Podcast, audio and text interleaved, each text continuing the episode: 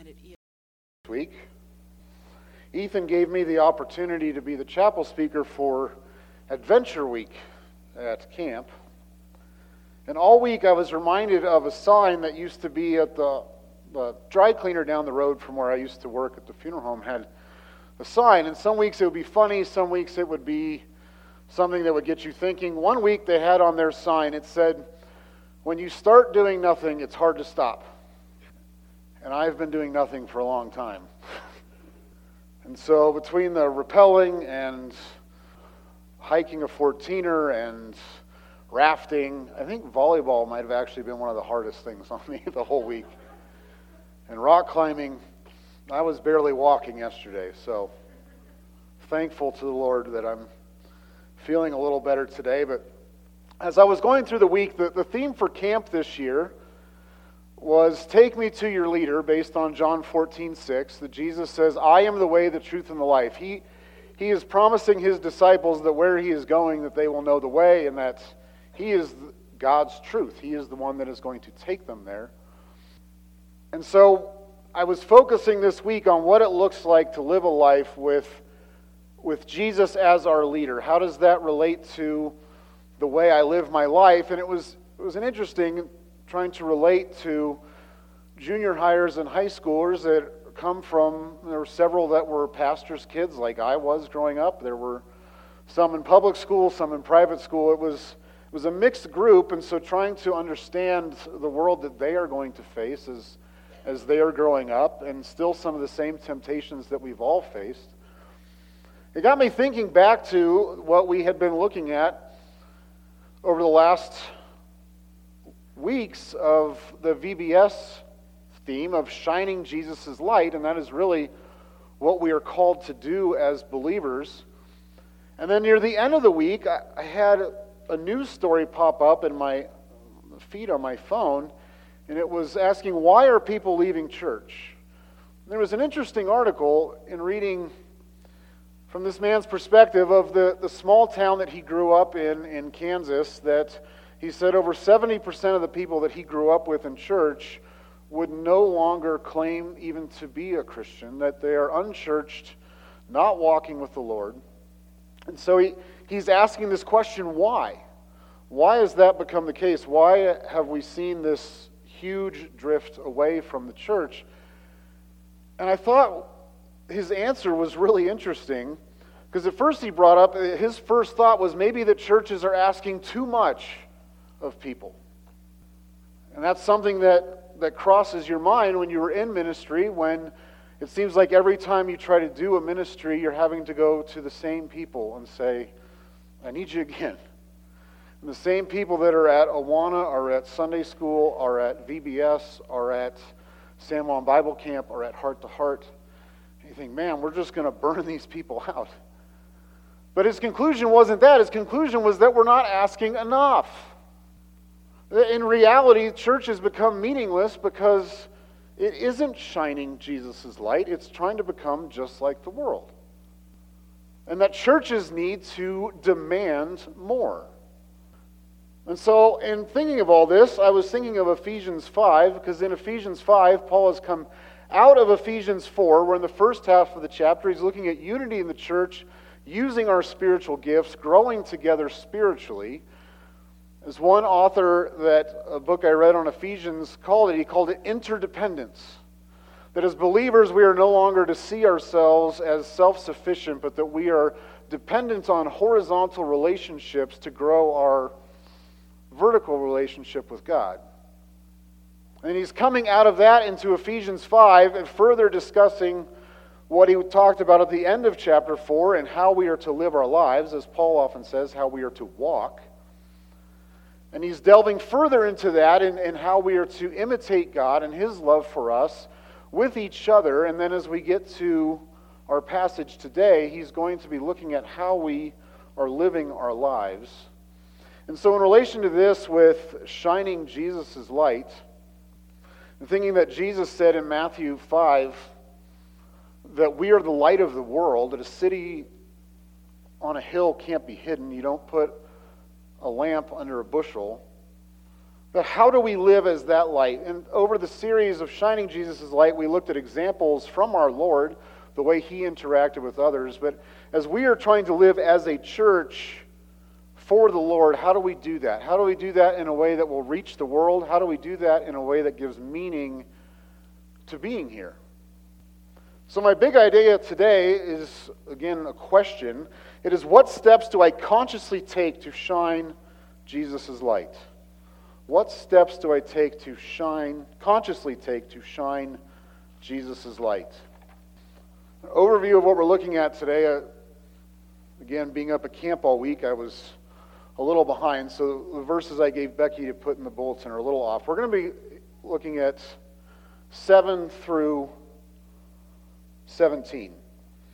And so in verses 7 through 10, Paul is going to stress not fellowshipping with darkness in verses 11, 14, not participating in the darkness. In verses 15 to 17, intentionally living in the light. And again, what steps am I consciously taking to shine Jesus' light? Would you pray with me before we begin? Heavenly Father, speak through your word this morning. As we have already read it, we can see it is a, challenge from Paul to the church at Ephesus, and it is a challenge to us as well. God, of how we are living for you and, what impact our lives are having. Uh, for you, for your glory. Help us to be, to be challenged by this and to be encouraged also by what Paul has to say. In Jesus' name we pray. Amen. So again, we start out verses 7 through 10 by looking at not fellowshipping with darkness. Ephesians 5 7, Paul says, Therefore, do not be partakers with them. The them is the, referring back to verse 6, is uh, the sons of disobedience, those whom God is pouring his, his wrath out on. Um, that those who are, are living in a way contrary to what God has called us to is the them, these sons of disobedience. This is very similar to what Paul says in 2 Corinthians 6, which we often take towards marriage relationships and, and other relationships, but it is very similar wording in the Greek. In 2 Corinthians 6:14, Paul says, "Do not be bound together with unbelievers, for what partnership has righteousness and lawlessness, or what fellowship has light and darkness?" Now, the bound together in some translations in the, in the original is yoked, like two oxen trying to work together. Uh, the word that Paul uses in 2 Corinthians that we translate um, for partnership is the word here um, for partakers. That we see this, that we don't have any business investing ourselves, spending our time with people who aren't on the same path that we are. It does not mean that we, we shun people who aren't believers, that we exclude them. We can't ever share Jesus with them if we do that. But that who we're choosing to, to give our lives to, that's why it's so, the Second Corinthians one is so applicable to marriage, but it is in all our relationships. That if there is darkness in the world and there is light, and we are called to be the light, we cannot let the darkness affect us. We need to be strengthening ourselves in the light so that we can affect others. Verse 8 For you were formerly darkness, but now you are light in the Lord. Walk as children of light. You were, but now you are. In the book of Ephesians, Paul spends the first couple chapters explaining to them in further detail it's not that he hadn't already taught them, but emphasizing their, who they have become in Jesus Christ, that they are new creatures because what of God the Father has done for them in sending Jesus Christ to die for their sins, in giving them eternal life, and sealing them with the Holy Spirit, in bringing the Gentiles into what previously only the Jews had, and that is a relationship with God. He's stressed all of these things, and here he's stressing that because you know that's what you were, but it's not what you are now, So we need to be living like what we are now. Paul is basing their, his reasoning here for, for being a child of the light in their identity in Christ. You are now the light. You shouldn't walk in darkness. In Romans 6 1, when Paul asks the question that should we continue in sin that grace may abound, certainly not. To him, it is, it is lunacy that it's not that God's grace can't cover our sin if, if we are in sin. It is that why would you ever choose to live that way? You've been given a new life. You've been given the Holy Spirit. You've been given the opportunity to break the chains of sin that is slavery. Why would you ever want that anymore? You're a new creature. Again, here as he says, walk, that is, that is your lifestyle, that is how you are living. Important thing to bring out here is that if it wasn't possible for children of the light to walk in darkness, Paul wouldn't have needed to give this command. It would have been unnecessary. This is a concern of his. That they understand who they are in Christ and that they are living that out. So they are experiencing what God wants for them and what he has taught them. Verse 9, he says, For the fruit of the light consists in all goodness and righteousness and truth. And the fruit of the light is those qualities that characterize God's life. I think most clearly of the fruit of the Spirit in Galatians 5. Those things that should be coming out in our life that aren't natural to our fleshly nature. These are exact opposite of the fruit of darkness that he talked about in chapter 4, verses 18 and 19. Being darkened in their understanding, excluded from the life of God because of ignorance that is in them, because of the hardness of their heart. They have become callous and given themselves over to sensuality for the practice of every kind of impurity with greediness that the heart that is, is bent on fulfilling its own desires and needs becomes hard, it becomes callous towards God.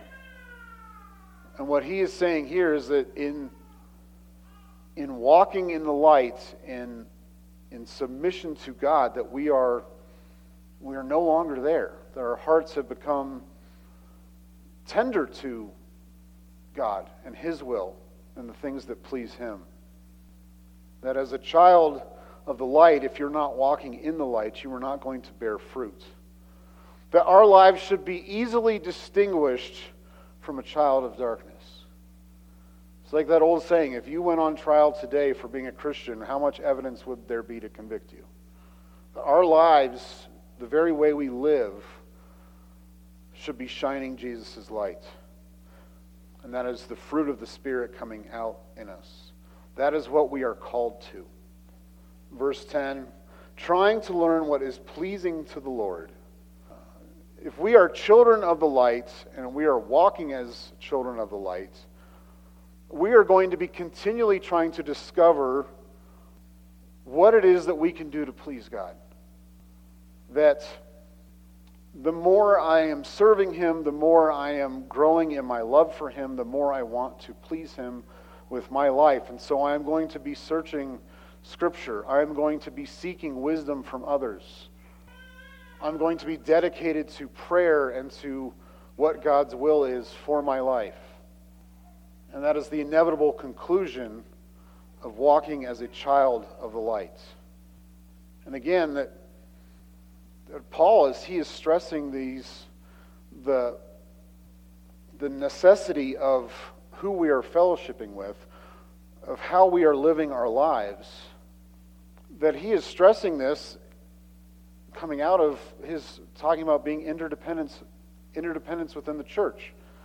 That he has been stressing our need for each other, but we have to have our eyes open to, even within the church, to how we are, uh, who we are choosing to, to spend our time with and build these relationships. And, and the more we are in tune with what God wants, the more we will see that or see the lack of that in others, and the better chance we have of building others up instead of being torn down.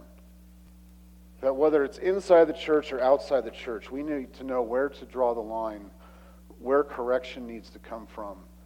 And that's the sole purpose of our lives is to, is to shine that light, is to have that fruit coming out in us of the light. Our second section here, verses 11 to 14, do not participate in the darkness. Verse 11, do not participate in the unfruitful deeds of darkness, but instead even expose them. Uh, that if we are children of the light, we are called to refrain from joining in on the sons of disobedience and the, the things that they are doing. We are to correct believers who may have fallen into sin in their lives because these deeds will never bear fruit. They are, they are the opposite of that. They're unfruitful deeds of darkness. We are to expose them. It is the deeds of it is the deeds of unbelievers, it is these sinful deeds that we are to shun, not, not the unbeliever themselves. Or if a, a Christian falls into sin, it is, it is those deeds that we are to shun and expose, not to shun the person. We need to, to correct those deeds, especially in believers, by bringing God's light to them. The light that, that produces this new life within us, to let that shine in their life and to bring them back from that. The word for expose there in the Greek can literally mean to bring to light. We need to expose them for what they are. That it isn't a minor thing, it isn't. All of these things are so important to God and how we are living for Him because we are His light to the world. And so we can't just brush stuff under the rug, but they need to be exposed and brought to the light. Verse 12 For it is disgraceful even to speak of the things which are done by them in secret. And the, the point here isn't that because between verse 11 and verse 13, you might say, well, how can you expose them if you won't even talk about them? I think the idea he's bringing about here is that if, if someone is in sin, to sit around and talk about that uh, only brings attention to the wrong deed, and it is it isn't helpful. The helpful thing is to, you don't wait, you don't sit around and chit chat about it, but you expose it by those things done in secret. You can't let the things be done in the dark stay there. You can't talk about it because that won't change anything. I think it's interesting here, we'll get to this more here in the next couple verses, but that when he talks about being done in secret, I think so often one of the problems in the church, it's a problem that has always been a problem of sinful man, is that it is very easy to have a public persona that everyone gets to see, a private persona that, that maybe my family and my close friends get to see, and a secret persona of those things in my heart and in my mind that I want, but I don't want anyone else to know that, that those are my desires. Those things are only secret even in life for so long. You can't fool everyone all the time, but you can never fool God. There is no secret with Him. And so we need to be conscious of, of that. We'll get more into that here in a bit. Verse 13. But all things become visible when they are exposed by the light. For everything that has that becomes visible is light. So he's saying here, on the other hand, that when light shines on these evil deeds, people see them for what they are. They are evil. I can't pretend that it isn't a big deal when I understand God's view of that. I can't pretend like, well, that's a part of my life I can keep separate from this church part of my life that when exposed to the light, the true nature of those deeds is evident. We can't just talk about them, bring attention to them, we must expose them to the light. And what's really interesting in this is the NASB is, is a very good translation on this. Some of them I wouldn't agree with, but it says that everything that becomes visible is light. In, literally in the Greek, it says that they might become light. One author I was reading was saying that this is actually one of the, it's so easy to, to read this and, and get a understanding, okay, yeah, it, you expose them to the light, you know, light shining on it. I get that. If, if a room is dark and I flip the light on, I can now see what's in there. But Paul's saying it's not just that they're exposed by the light, but that they can become light. So this author was saying this is one of the greatest promises for successful Christian living in the New Testament. That when we expose our deeds, when we expose our desires, that God can change us. That we can become light. That if we are holding on to those things and trying to keep them secret and, and keeping those desires for ourselves because we don't want to let them go, then we are never truly going to change. But that when we expose them to Him, that He can make them light. Again, that, that secret persona that we don't want anyone to know about, when we take that to God, that He can change those things within us. You can't be the light if you are trying to conceal the secret.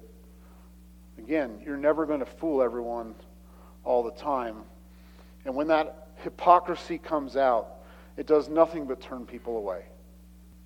But if we expose ourselves to light, submit ourselves to God, He will enable us to become light. And that new creature that is inside of us, it, it becomes who we are. Paul illustrates this further in the, in the next verse. He says in verse 14, For this reason it says, Awake, sleeper, and arise from the dead, and Christ will shine on you.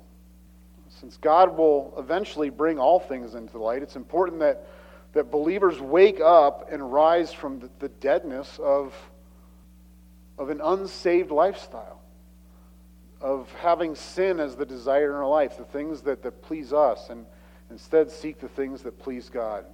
And if we do that, Christ is going to shine on us. He says it will shine us on us a blessing.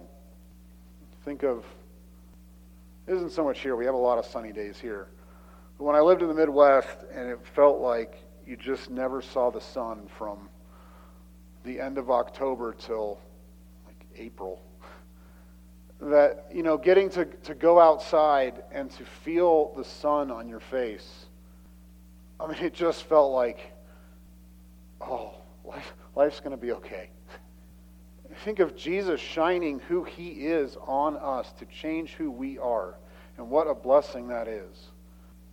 The source from which Paul quoted uh, this is uh, most scholars think that it was an early Christian hymn that was based on Isaiah 60 That it is taking Isaiah 60, uh, verse 1, and, and seeing Christ in there and this blessing that, that God is wanting to give us through the light that Jesus will shine on us.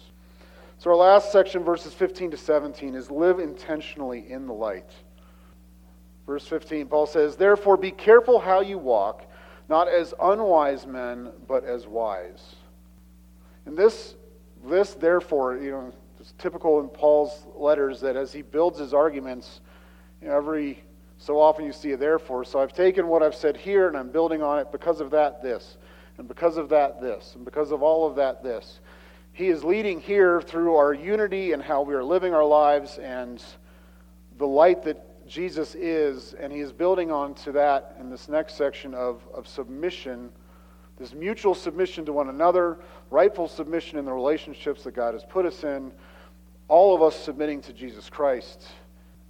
And that is how we, we truly are, are able to live like that. And he starts this out with making the most of your time. That we need to live wisely and use every opportunity to please and glorify God. That when it says there, making the most of your time, it is literally the Greek word that, that is translated elsewhere for to redeem.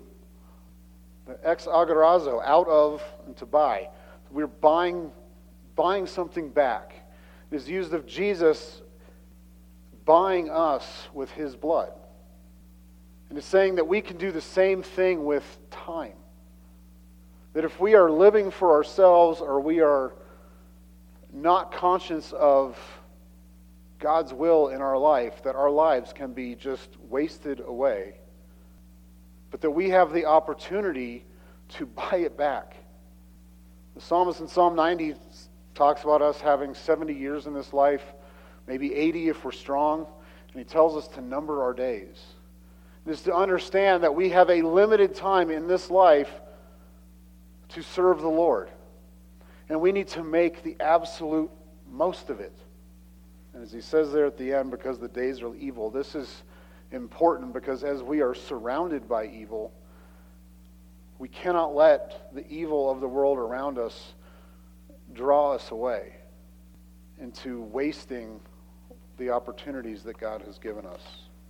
In verse 17, so then do not be foolish, but understand what the will of the Lord is. he started this out with talking about the wise and the unwise, and now he's telling them, do not be foolish. A person that is not wise is lacking in wisdom, but a foolish person knows the right thing to do and then chooses the opposite. Do not be a fool. Paul has taught them, he is reiterating to them all of the things that God wants for them. He's saying, don't be a fool and waste what God has given you. To be wise, we must be able to understand things, to understand God's will, as he has pointed out. And it is after that, as he said in verse 10, that we can please God. And God's will should be our primary purpose as a Christian.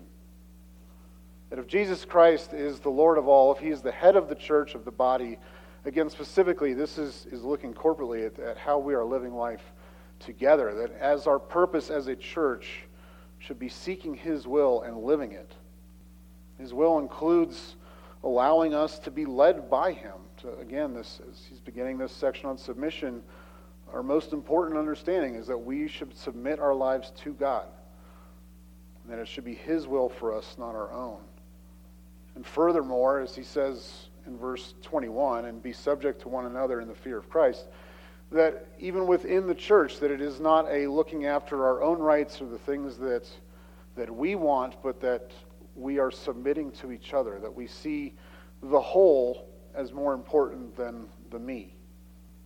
The wise people not only make the most of their time, or wise people make the most of their time because they seek to discover and do God's will. But that is how we, we live that out. And it takes a conscious decision to live that way. So, as we conclude, again, the, the big idea was that question what steps do I consciously take to shine Jesus' light? Do not fellowship with darkness, do not participate in darkness, live intentionally in the light. Fellowshipping with darkness, you know, there's Another old saying bad company corrupts good morals. Who are we choosing to spend our time with? Who are we choosing to invest in? Again, this is written even to relationships within the church. We can't let someone who is caught up in themselves and their desires pull us into that darkness, but instead expose them we need each other to grow spiritually, as Paul pointed out in chapter 4, 416. The, the body causes the growth of the body. And so, conscious steps that I see for that is we need to seek out believers that we can learn from, and we need to seek out believers that we can teach. it, it is an incredible blessing to have people who are willing to pour into you and to teach you from what they have learned from their life experience. And you might even learn more in trying to teach someone else.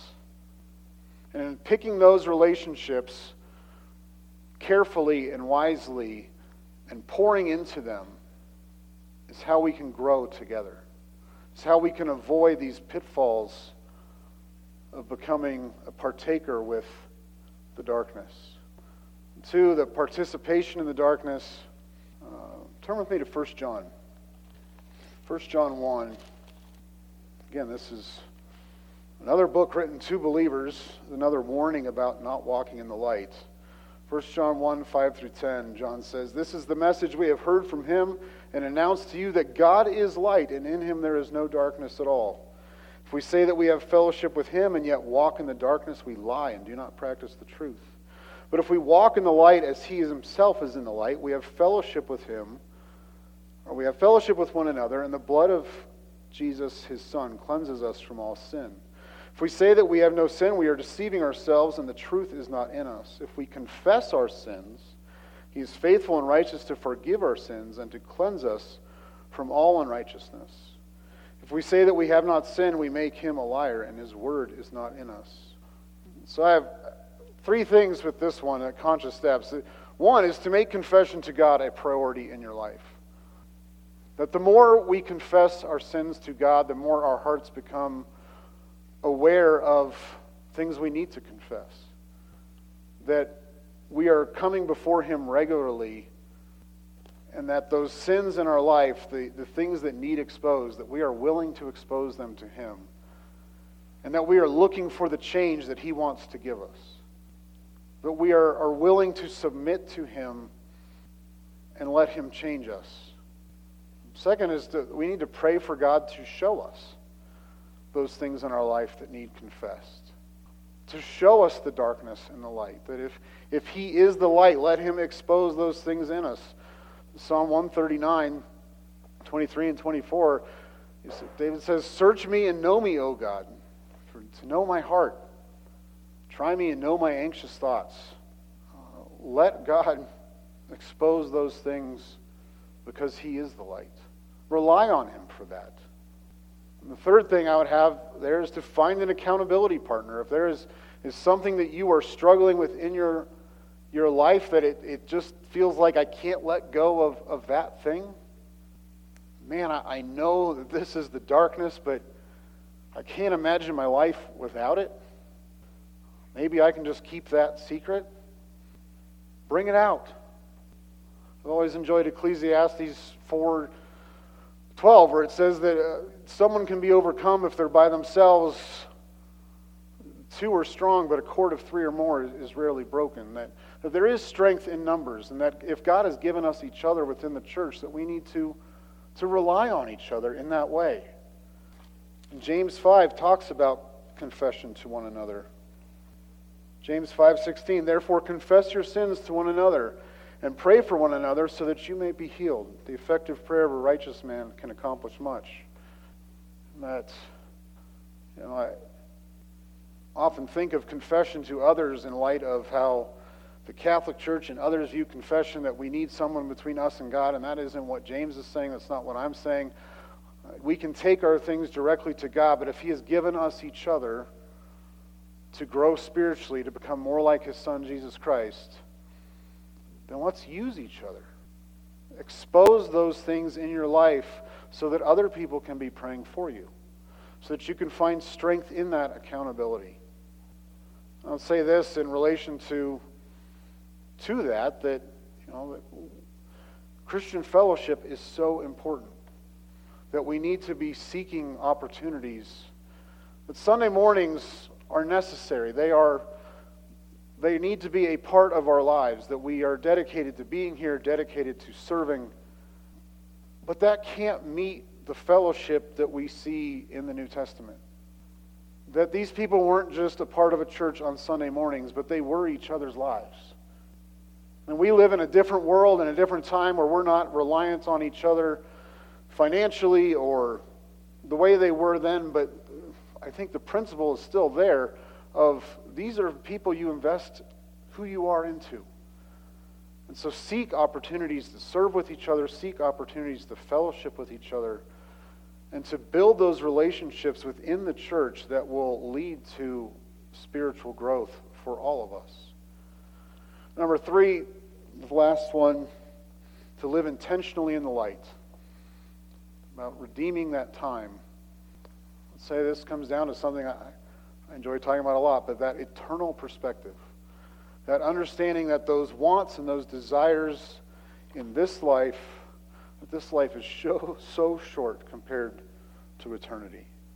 We just don't go through life like the unwise or the foolish, but to live intentionally, to take conscious steps to shine the light. Uh, a hobby horse of mine is that I just feel like so many believers go through life feeling like if they keep the list of sins that they see as being wrong, that, that they're living the life God wants them to. And Paul obviously here is saying that morality And these things are extremely important, but it is the morality that flows out of living for Him, not our own self righteousness like the Pharisees had. That takes living intentionally for God to actually live a life that is free from the darkness in that way. That if you want to experience the abundant life that Jesus promised in John 10:10, 10, 10, you need to submit to him. You need to serve, you need fellowship, you need to grow. Again, all of this in relation to the church that, that living like this together, shining the light together, gives real meaning to being a part of the body. You don't just come here and, and sing a few songs and, and listen to a sermon. You can listen to people who are, are far more gifted and knowledgeable than me on the television or the radio. But it is you being a part of each other that is important. It is your encouragement to one another, your challenges to one another that will keep people from walking away. In relation to the world, you know, we won't be a bunch of pretenders acting like we have it all together. We need to know we don't and that we need God. And that we not only possess eternal life, but we possess His Spirit within us that wants to give us new and fresh and abundant life. And that we live reliance on that and each other. And it's never going to change until we're with Him in our resurrected bodies. That we can be in that way God's light because we can be ambassadors of His love. Not just there to tell everyone how I've got it together and you're doing everything wrong, but that Jesus loves them. God loves them and sent his son. I want to tell you about what I experience and shine forth his light in that way.